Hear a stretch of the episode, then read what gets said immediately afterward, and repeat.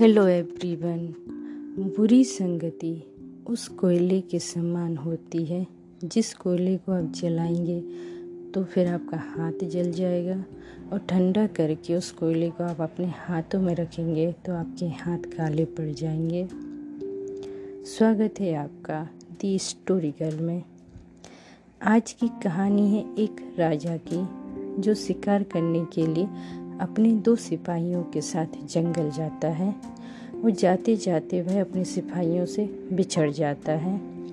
फिर होना क्या था, वह उनको ढूँढने के लिए नायमाय भटकता है कि थोड़ी देर में ही उसे थकावट होती है तो वो एक पेड़ के नीचे बैठ जाता है।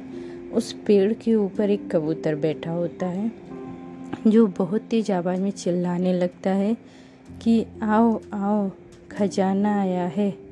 लूटो, इसको बहुत सारा धन लेकर आया है। तो वहाँ पे डाकुओं की आने की आवाज़ सुनकर घबरा कर राजा भाग जाता है।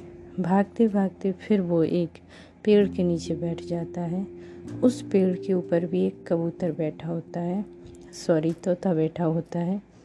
और वह तोता कहता है, स्वागत है आपका इस जंगल में। आपका विश्राम खत्म हो गया हो। तो आप चलिए। थोड़े आगे ही एक ऋषि की कुटिया है। वहाँ आराम कीजिए रेस्ट कीजिए, फिर आप आगे जाइए। ऐसा सुनकर वह आगे जाता है।